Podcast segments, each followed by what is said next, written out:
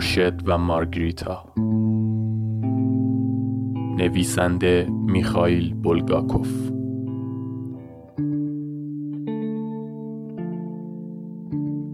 مترجم عباس میلانی. با صدای حمید رضا روح بخش قسمت پانزدهم. خواب نیکانوور ایوانوویچ. به راحتی می‌شد حدس زد که مرد چاق و چله‌ای که در اتاق 119 کلینیک بستری شد نیکانوور ایوانوویچ بود. البته او را فورا تحت معالجه پروفسور استراوینسکی قرار نداده بودند بلکه اول به جای دیگری برده بودند و او از آن محل تنها یک میز و یک کمد و یک کاناپه را به خاطر می آورد. در آنجا چند مرد از نیکانوور ایوانوویچ سوالهایی کرده بودند ولی خون و اضطراب روانی شدید چشمهایش را چنان تار کرده بود که مصاحبه مخشوش بود و ناتمام ماند. آنها شروع کردند. آیا شما نیکانوور ایوانوویچ بوسوی رئیس کمیته ساختمان شماره 302 ای در خیابان سادووایا هستید؟ بله، بله که نیکانوور هستم. ولی چرا به من می‌گویید رئیس؟ خمیازهی کشیدند و پرسیدند منظورت چیست؟ جواب داد خب اگر واقعا رئیس بودم مگر نمی بایست فورا متوجه می شدم که از ارواح شیطانی است. باید از عینک پنسی لق و لوق و لباسهای چروکیدهش می فهمیدم. چطور می توانست یک مترجم باشد؟ از چه کسی صحبت می کنی؟ نیکانوور ایوانوویچ فریاد زد کروویف مردی که به آپارتمان شماره پنجاه نقل مکان کرد. بنویس کروویف باید فورا پیدا و دستگیرش کنید. بنویس راه پله شماره شش. آنجا پیدایش می کنید. با لحنی معنیدار و تهدید کننده پرسیدند ارزهای خارجی را از کجا آوردی؟ نیکانوور ایوانوویچ گفت خدای قادر شاهد است که هرگز دست به ارز خارجی نزدم و حتی حدس هم نمی‌زنم که آنها ارز خارجی باشد. خداوند به خاطر گناهانم مجازاتم خواهد کرد. نیکانوور ایوانوویچ با حرارت حرف می‌زد. دگمه هایش را باز کرد و دوباره بست و در حالی که بر سینهش صلیب می‌کشید گفت پول را گرفتم قبول دارم ولی پول شوروی بود. تازه برایش قبض هم امضا کردم. حقیقت این است که در کمیته ساختمان ما همه دزدند ولی هرگز ارز خارجی نگرفتم. بگویید چه کار باید بکنم تا باور کنید که آن چیزها را من نگرفتم. این کروویف دست کمی از شیطان ندارد. صبر هر کس حدی دارد. از پشت میز صداهایی بلند شد و به نیکانوور ایوانوویچ اخطار کردند که بهتر است از مزخرفگویی دست بردارد. ناگهان اتاق از غرش نیکانوور ایوانوویچ پر شد که از حالت دوزانو پرید بالا. آنجا است آنجا پشت کمد. نگاهش کنید میخندد. عینک پنسیش را ببینید. یالا بگیریدش بازداشتش کنید ساختمان را محاصره کنید. از صورت نیکانوور ایوانوویچ خون میچکید لرزان بر هوا صلیبی کشید. به طرف در گریخت دوباره برگشت به آواز دعایی خواند و آنگاه به هزیانگویی کامل افتاد. واضح بود نیکانوور ایوانوویچ قادر به صحبت کردن معقول نیست. او را به اتاق انفرادی بردند. در آنجا کمی آرام گرفت. فقط دعا می‌خواند و حق می کرد مردانی را به ساختمان خیابان سادووایا فرستادند و آنها آپارتمان شماره پنجاه را وارسی کردند و کروویفی در آنجا یافت نشد. در ساختمان هم هیچ کس نه کروویف را دیده بود و نه اسمش را شنیده بود. آپارتمان برلیوز و لیخودیف خالی بود. مهرموم دست نخورده بر همه کمدها و کشوهای اتاق کار دیده می‌شد. مردها ساختمان را ترک کردند و منشی کمیته ساختمان را که حیرت زده و داغان شده بود با خود بردند. آن شب نیکانوور ایوانوویچ را تحویل کلینیک استراوینسکی دادند. در آنجا چنان رفتار خشنی از خود نشان داد که ناچار شدند یکی از سوزنهای مخصوص استراوینسکی را به او تزریق کنند و نیمه شب بود که بالاخره نیکانوور ایوانوویچ که گهگاه از درد و رنج ناله‌ای سر می‌داد در اتاق 119 خوابش برد. هرچه بیشتر خوابید آرامتر شد. ناله هایش متوقف شد نفس آرام و منظمی کشید و آن وقت بود که تازه دکترها دست از سرش برداشتند نیکانوور ایوانوویچ خوابی دید که بیتردید از تجربیات اخیرش تأثیر می گرفت. با مردانی شروع می شد که با تومنینه فراوان پیش او می رفتند و شیپورهای طلایی به دست داشتند. به یک جفت در عظیم رنگین که رسیدند مردان به احترام نیکانوور ایوانوویچ در شیپورهایشان دمیدند. آنگاه صدای بمی از ساختمان بر او بانگ برآورد. خوش آمدی نیکانوور ایوانوویچ ارزها را رد کن بیاد. نیکانوور ایوانوویچ که از حیرت زبانش بند آمده بود میکروفون سیاهی را در مقابلش دید. لحظه ای بعد خود را در تالاری یافت که با چلچراغی آویخته از سقف طلاکاری شده و شمعدانهای چسبیده به دیوار روشن می‌شد. همه چیز به یک تئاتر کوچک ولی مجلل شبیه بود. صحنه ای دیده می‌شد که پرده ای مخملی جلویش آویزان بود. بر متن سرخ رنگ پرده سکه های بزرگ ده روبلی طلا دوخته شده بود. نیکانوور ایوانوویچ تعجب کرد که همه تماشاچیان مرد بودند و همگی ریش داشتند. از عجایب سالن یکی هم این که صندلی نداشت و هزار همه بر کف برق انداخته و بسیار لیز سالن نشسته بودند. نیکانوور ایوانوویچ که از حضور ناگهانی در مقابل چنین جمعی خجالت زده شده بود بعد از اندکی تردید به تبعیت از دیگران مثل ترک ها بر زمین نشست و خود را بین یک سرخ ریش قوی جسه و یک همشهری بقایت پشم آلود جا کرد. هیچ یک از تماشاچیان به تازه وارد توجهی نکردند. صدای ملایم زنگی شنیده شد چراغهای سالن خاموش شد پرده کنار رفت و صحنه پرنور دیده شد یک صندلی دستدار و میز کوچکی که زنگ طلایی کوچکی بر آن بود و یک پرده سنگین مخمل سیاه در انتهای صحنه مشاهده می‌شد. هنرپیشه جوانی بر صحنه ظاهر شد و لباس رسمی به تن داشت و صورتش را دو تیغه تراشیده بود و فراز چهره جوان و دوست داشتنیش موهایش را فرق باز کرده بود. جمعیت به جنب و جوش افتاد و همه به طرف صحنه رو کردند. هنرمند به طرف چراغهای کنار صحنه جلو رفت و دستهایش را به هم مالید. با صدای لطیف مردانهی که نه بود نه پرسید نشسته اید و به تماشاچیان لبخندی زد. صداهای بم و زیر با هم جواب دادند بله. هنرپیشه با حالت تفکر گفت آهان البته می‌دانم که همه خسته شده اید الان همه در هوای آزادند و از آفتاب گرم بهاری لذت می‌برند و شما در این سالن دم کرده چون باطمه زده اید آیا واقعا این برنامه به این همه زحمت می ارزد؟ هنرمند فیلسوف معابانه حرف می‌زد. آنگاه لحن صحبتش را تغییر داد و با خوشحالی اعلام کرد و اینک برنامه بعدی ما نیکانوور ایوانوویچ بوسوی رئیس کمیته ساکنین ساختمان و مدیر رستوران مخصوص بیماران مرض قندی اینجاست. نیکانوور ایوانوویچ لطفا از این طرف. وقتی نیکانوور ایوانوویچ اسم خودش را شنید و صدای کف زدن دوستانه هزار به هوا رفت سخت تعجب کرد و چشمهایش از تعجب گرد شد. مجری برنامه که دستش را از نور چراغ صحنه سایبان صورتش کرده بود نیکانوور را در میان تماشاچیان پیدا کرد و به صحنه فرا خواند نیکانوور ایوانوویچ خود را بر صحنه یافت بی آنکه بداند چطور به آنجا رسیده است چراغهای رنگینی که از بالا و پایین میتابید چشمش را می‌زد و تماشاچیان را از دیدش محو می کرد.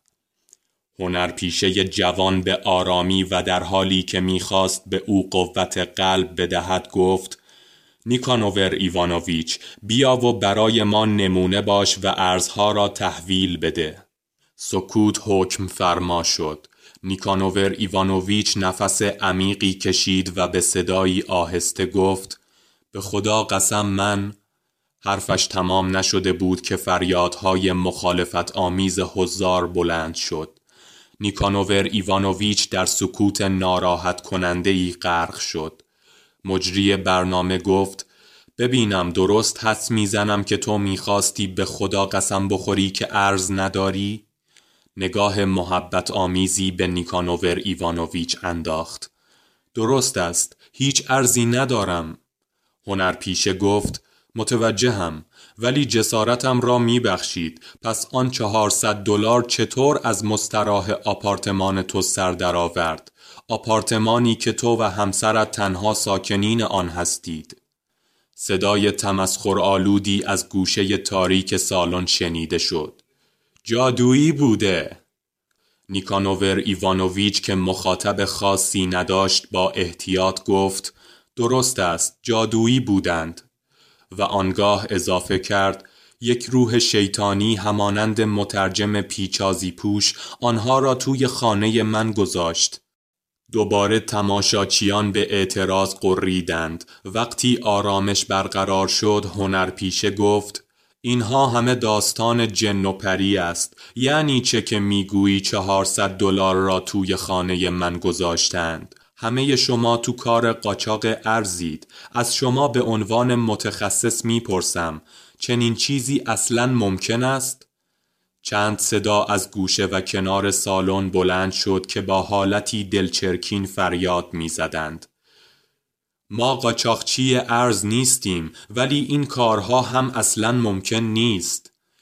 هنرپیشه با قاطعیت گفت کاملا موافقم. حالا می‌خواهم بپرسم اگر کسی بخواهد چیزی توی خانه آدم بگذارد معمولا چه می‌گذارد؟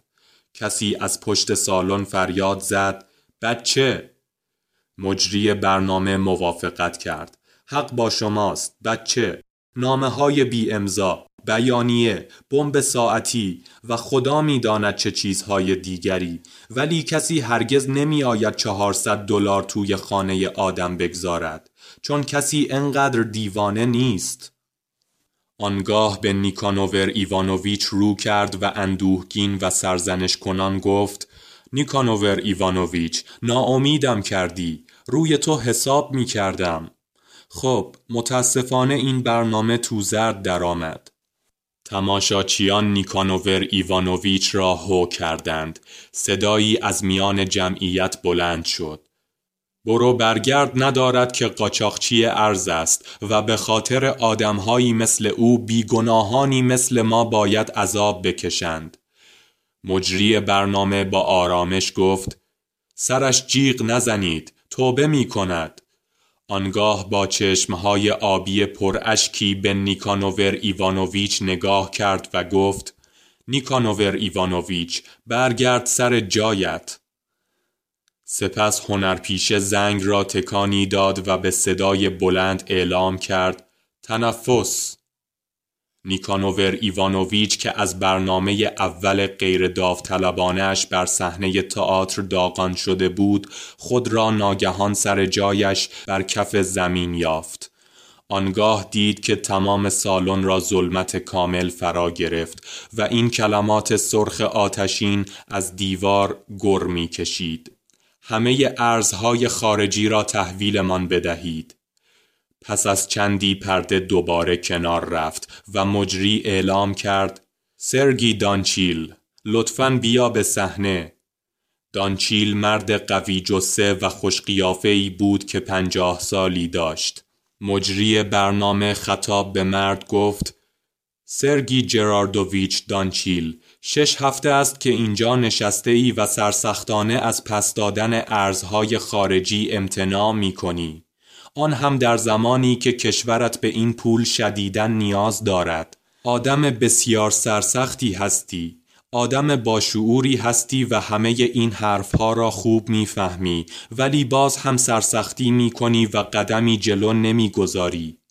جواب دانچیل این بود متاسفم از دست من چه کاری برمیآید من که دیگر ارز ندارم هنرپیشه جوان پرسید برلیان چطور برلیان هم ندارم. هنرپیشه سرش را پایین انداخت. لحظه ای فکر کرد و بعد دو دستش را به هم زد. از کنار صحنه زن میانسال خوشلباسی ظاهر شد.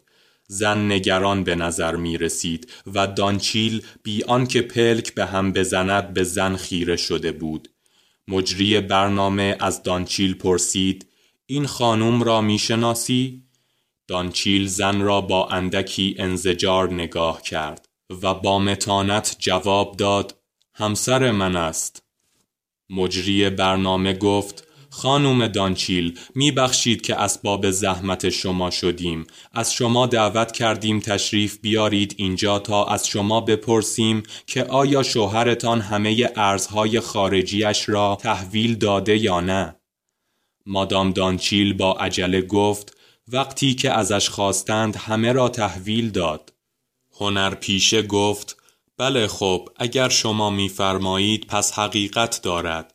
اگر واقعا همش را تحویل داده متاسفانه باید خودمان را از لذت مصاحبت سرگی جراردوویچ محروم کنیم. سرگی جراردوویچ اگر مایل باشید می توانید تئاتر را ترک کنید. مجری برنامه متوقفش کرد و گفت یک دقیقه صبر کنید. قبل از آنکه ترکمان کنید بگذارید یک برنامه دیگر نشانتان بدهیم. دوباره دستهایش را به هم زد. پرده تیره عقبی کنار رفت و زن جوان زیبایی در لباس شب قدم به صحنه گذاشت. سینی متلایی در دستش داشت و روی سینی بسته کلفتی دیده می‌شد که با نوار رنگارنگ بسته بندی شده بود. دور گردن زن گلوبندی بریلیانی آویزان بود که از آن شعله های آبی و زرد و سرخ ساطع می‌شد. دانچیل قدمی به عقب برداشت و رنگ از رخسارش پرید. سکوت بر همه حضار حکم فرما شد. مجری برنامه با لحنی رسمی اعلام کرد هجده هزار دلار و گلوبندی به ارزش چهل هزار روبل طلا که به سرگی جراردوویچ تعلق دارد و نزد آیدا هرکولانونا معشوقش در خارکوف نگهداری می‌شد و اکنون افتخار ملاقات سرکار خانوم را دارید. که در نهایت لطف موافقت کردند این گنجینه گران قیمت را که به هر حال در دست افراد ارزشی ندارد به نمایش بگذارند. آیدا هرکولانونا از لطف شما بسیار متشکریم. زن زیبا دندانهایش را نشان داد و ابروهای چکیدهش را بالا و پایین برد. هنرپیشه به دانچیل رو کرد و گفت و اما درباره تو. حالا می‌دانیم که در پس آن نقاب متین اقربی میلولد که دروغگو است و مایه ننگ جامعه ما. شش هفته است که با سرسختی ابلهانت حوصله همه ما را سر بردی. به خانت برو و عذابت همان جهنمی است که زنت برایت خواب دیده. دانچیل تلو تلوی خورد و داشت از حال می رفت که دو بازوی مهربان نگهش داشت. پرده پایین آمد و آن را که بر صحنه بودند از انظار پنهان کرد. سالن چنان تکان خورد که نیکانوور ایوانوویچ فکر کرد چراغها از چلچراغ بیرون خواهند افتاد. پرده که دوباره بالا رفت کسی جز هنرپیشه در صحنه دیده نمی‌شد. در مقابل موج جدید کف زدن حضار تعظیمی کرد و گفت چند لحظه پیش یکی از موارد متعارف سرسختی را نشانتان دادیم. همین دیروز بود که می گفتیم چقدر بیمعنی است که ارز خارجی درست کنیم. کسانی که دفینه دارند از آن نمی توانند استفاده کنند. مثلا همین دانچیل را در نظر بگیرید او حقوق خوبی می‌گیرد و هرگز محتاج چیزی نیست. آپارتمان معرکه‌ای دارد هم زن دارد و هم یک معشوقه زیبا. ولی به جای آن که مثل هر شهروند تابع قانون ارز و جواهراتش را تحویل دهد دردسر برای خانوادهش شد. حالا کی می‌خواهد ارزش را تحویل دهد؟ هیچ کس؟ پس در این صورت برنامه بعدی ما توسط هنرمند معروف ساوا پاتاپوویچ کورلسوف اجرا خواهد شد و قطعاتی از سلحشور تما پوشکین شاعر را برایتان خواهد خواند.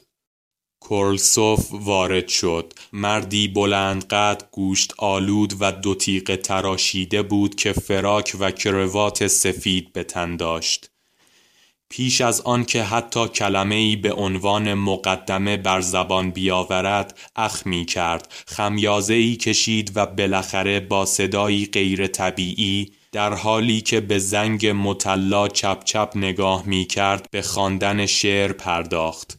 شعری که کرولسوف می‌خواند قصه خبس بود. اقرار کرد چگونه بیوه ناخرسندی زیر باران جلویش زانو زده و گریسته. ولی قلب سنگ هنرپیشه را به درد نیاورد. نیکانوور ایوانوویچ قبل از این خواب حتی یک کلمه از پوشکین نخوانده بود و برای اولین بار به یکی از اشعار نمایشی او گوش می‌داد.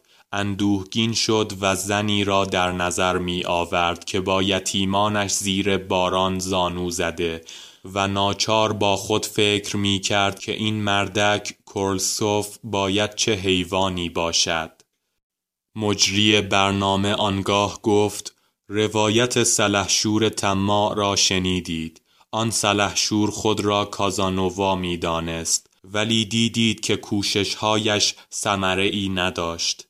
الههی خود را به پایش نینداخت. الهه شعر از تمجیدش سر باز زد. کاخی نساخت و به جای همه اینها بعد از آنکه دفینه پول و جواهراتش مورد دستبرد قرار گرفت به سرنوشت فلاکتباری دچار شد. قول می دهم اگر شما هم ارز خارجیتان را تحویل ندهید سرنوشتی به همین بدی و شاید هم بدتر در انتظارتان باشد. در هر صورت صدای خفه‌ای از میان تماشاچیان برخاست. من ارز را تحویل می دهم. مجری برنامه که به دقت به اطراف سالن تاریک نظر می انداخت استقبال کنان گفت لطفا بیایید روی صحنه. مرد موبور قد کوتاهی که حداقل سه هفته بود ریشش را نتراشیده بود بر صحنه ظاهر شد. مجری برنامه پرسید لطفا اسمتان را بفرمایید. پاسخ شرمگین این بود. نیکولای کانافکین. خب هم شهری کانافکین بسیار خوشوقتم. همش را تحویل می دهم چقدر است؟ هزار دلار و ده سکه طلای ده روبلی. آفرین همه دفیفت همین است؟ مجری برنامه به چشمهای کانافکین خیره شده بود و به نظر نیکانوور ایوانوویچ چنین می آمد که از چشمهای مجری برنامه اشعه مافوق بنفش ساطع بود. هنرپیشه بالاخره فریاد زد حرفت را باور می کنم و نگاهش را خاموش کرد. حرفت را باور می کنم این چشمها دروغ نمی گوید. زبان آدمی شاید بتواند حقیقت را کتمان کند ولی چشمها هرگز.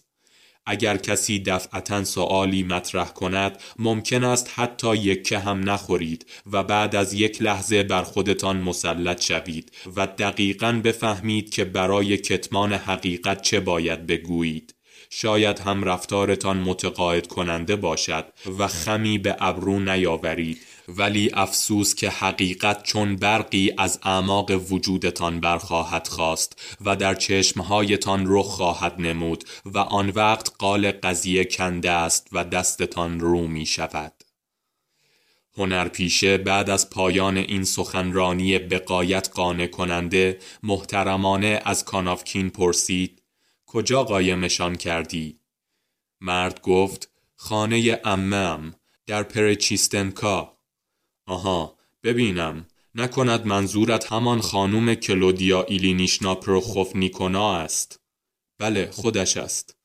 بله البته. خانه یک طبقه کوچکی است. روبرویش هم یک دیوار بلند است. البته آنجا را بلدم. خب آنها را آنجا گذاشتی؟ بله بله توی یک جعبه توی زیرزمین. هنرپیشه دو دستش را به هم زد. با عصبانیت فریاد زد. جدی؟ آن زیر که خیلی مرتوب است کپک می‌زنند. پول را نباید دست اینجور آدما داد. چه کار کودکانه ای چه کارها که نمی کنند کانافکین که می‌دانست خطای مضاعف کرده سرش را پایین انداخت. هنرپیشه ادامه داد. پول را باید در بانک دولتی در اتاقهای محفوظ و خشک نگه داشت. نه در زیر زمین ام جان. در چنین جایی پول علاوه بر همه مسائل دیگر ممکن است بیفتد دست موشها. کانافکین واقعا خجالت دارد. تو ناسلامتی آدم بالغی هستی. کانافکین نمی‌دانست به کجا نگاه کند. ناچار شد با دست پاچگی با پته کتش ور برود. بسیار خوب. هنرپیشه می‌خواست کمی کوتاه بیاید. چون خودت پولها را رو کردی ما هم کمی نرمش نشان می دهیم. یک باره به طور غیر مترقبه ای اضافه کرد راستی چه بهتر که با یک تیر دو نشان بزنیم و بیخود یک سفر زیادی نرویم. گمان می کنم امت هم کمی از پولهای خودش را قایم کرده. اینطور نیست؟ کانافکین که انتظار این چرخش در بحث را نداشت تکانی خورد و دوباره سکوت بر تماشاچیان حکم فرما شد. مجری برنامه با لحنی حاکی از سرزنش دوستانه گفت ببین کانافکین داشتم می‌گفتم که چه پسر خوبی هستی. تو که گاو نهمن شیرده نیستی. کانافکین این کار درستی نیست. یادت باشد که چند لحظه پیش درباره چشمهایت چه گفتم. خوب از چشمهایت می‌فهمم که امت هم چیزی قایم کرده. کانافکین با شجاعت فریاد زد. بله درست است. قایم کرده. مجری برنامه فریاد زد. آفرین. تماشاچی ها هم فریاد زدند. آفرین کانافکین. وقتی سر و صداها فروکش کرد مجری برنامه به کانافکین تبریک گفت و با او دست داد و ماشینی در اختیارش گذاشت که به منزل ببرندش و به کسی در کنار صحنه دستور داد با همان ماشین به دیدن امه برود و ازش بخواهد تا در بخش زنانه همین برنامه شرکت کند. مجری برنامه در حالی که سیگار و کبریت روشنی تعارف کانافکین کرد پرسید راستی نزدیک بود یادم برود بپرسم آیا ام خانوم به شما گفت پولهایش را کجا قایم کرده؟ مرد مفلوک بعد از آنکه سیگارش روشن شد خنده ای از سر عذر خواهی کرد. البته حرفت را باور می کنم که نمیدانی. مجری برنامه نفس عمیقی کشید و ادامه داد. من هم بعید می‌دانم آن پیر زن خسیس به برادرزادهاش چیزی بگوید مثل اینکه با او باید از در دیگری وارد شد. شاید بشود رگ خواب آن پیر خسیس را پیدا کرد. خدا حافظ کانافکین و بخت یارت باد. کانافکین خوشحال شد و صحنه را ترک کرد. هنرپیشه آنگاه پرسید که آیا کس دیگری مایل است ارزش را تحویل دهد؟ ولی جوابی دریافت نکرد. مجری برنامه که شانه بالا می انداخت گفت واقعا باید گفت خیلی عجیب است و پرده پایین آمد. چراغها خاموش شد. مدتی تاریک بود. تنها صدای بم و لرزانی شنیده می‌شد که آواز می‌خواند. بعد از شلیک کف زدن حضار همسایه ریش سرخ نیکانوور ایوانوویچ یک بار اعلام کرد حتما در برنامه زنان هم یکی دو نفر اقرار خواهند کرد. آنگاه آهی کشید و ادامه داد. آرزویم فقط این است که دست به اردکهایم نزنند. می‌دانید در لیانزوف یک گله اردک دارم. البته آنها پرنده های وحشی هستند. ولی می ترسم اگر بهشان نرسم بمیرند. چه خوب می‌شد اگر دستشان به اردک هایم نمی رسید سالن یک بار از نور پر شد و نیکانوور ایوانوویچ در خواب دید که یک دست آشپز از درهای مخالف به سالن سرازیر شدند. کلاهای سفید آشپزی به سر داشتند.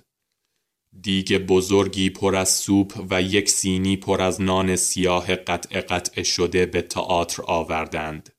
تماشاچیان به جنب و جوش افتادند و آشپزهای خوشرو دم و دستگاهشان را از لابلای ردیفهای صندلی به طرف ته سالن حل می‌دادند و در کاسه ها سوپ می ریختند و نان تقسیم می کردند. آشپزها فریاد زدند بچه ها بخورید و ارزتان را تحویل دهید. چرا وقتتان را بی خود اینجا تلف می کنید؟ ارزها را رو کنید و آن وقت همه تان می توانید برگردید به سر خانه و زندگیتان. آشپز چاقی که دور گردنش گل انداخته بود کاسه سوپی که تنها یک برگ کلم در آن شناور بود را به نیکانوور ایوانوویچ داد و گفت پیرمرد تو اینجا چه کار می کنی؟ نیکانوور ایوانوویچ با صدایی وحشت زده فریاد زد ندارم به خدا قسم من ارز ندارم آشپز با صدای بم و تهدید آمیزی قرید مطمئنی نداری؟ بعد با صدای زیر زنانه ای پرسید نداری ها؟ پس نداری. نیکانوور با ملایمت گفت نه مطمئنم ندارم. یک دفعه آشپز به پراسکوویا فیودورونا تبدیل شد. شانه های نیکانوور ایوانوویچ را که در خواب ناله می کرد با ملایمت تکان داد. آشپزها و تئاتر و پرده و صحنه هم یک بار ناپدید شد. نیکانوور ایوانوویچ با چشمانی اشک آلود به اتاقش در بیمارستان و به دو مرد سفید پوش نظر انداخت. آنها نه آشپز نه دکتر بودند و کنار پراسکوویا فیودورونا ایستاده بودند که به جای کاسه سوپ یک ظرف سفید در دستشان داشتند و روی ظرف را نوار زمختی می پوشاند و داخل آن یک سوزن تزریقات دیده می شد. نیکانوور ایوانوویچ بعد از آنکه سوزنی بهش تزریق کردند به صدا درآمده بود. بهتان که گفتم ندارم چرا پوشکین ارز خارجیش را تحویل نمی دهد؟ چیزی ندارم. پراسکوویا فیودورانا مهربان گفت معلوم است که نداری. کسی هم نمی بردت دادگاه. فراموشش کن و راحت باش. بعد از تزریق سوزن نیکانوور ایوانوویچ آرام گرفت و به خوابی بیرویا فرو رفت. ولی ناراحتی او به اتاق 120 سرایت کرده بود و بیمار بستری که در آن بود از خواب بیدار کرد. در اتاق 118 مرشد بینام سر خود را میان دستانش گرفته بود و فشار می‌داد و به یاد آن شب آخر تلخ پاییزی افتاد و آن لکه نور در زیر زمین و موهای افشان دختر. استراب 118 از راه محتابی به سوی ایوان پرواز کرد و ایوان از خواب پرید و به حقحق افتاد. دکتر در اندک زمانی بیماران پریشانش را آرام کرد و همگی دوباره خوابشان برد. آخرین نفر ایوان بود. او وقتی به خواب رفت که فلق بر فراز رودخانه تابیدن گرفت. مسکن که در بدنش پخش شد آرامش چون موج آرامی در تنش دوید. بدنش لخت شده بود و سرش از وزش گرم خواب پر بود. به خواب که فرو رفت آخرین چیزی که شنید هماوازی پرندگان در جنگل بود ولی دیری نپایید که همه در سکوت فرو رفتند و به خواب دید که آفتاب بر تپه جلجتا غروب می کند.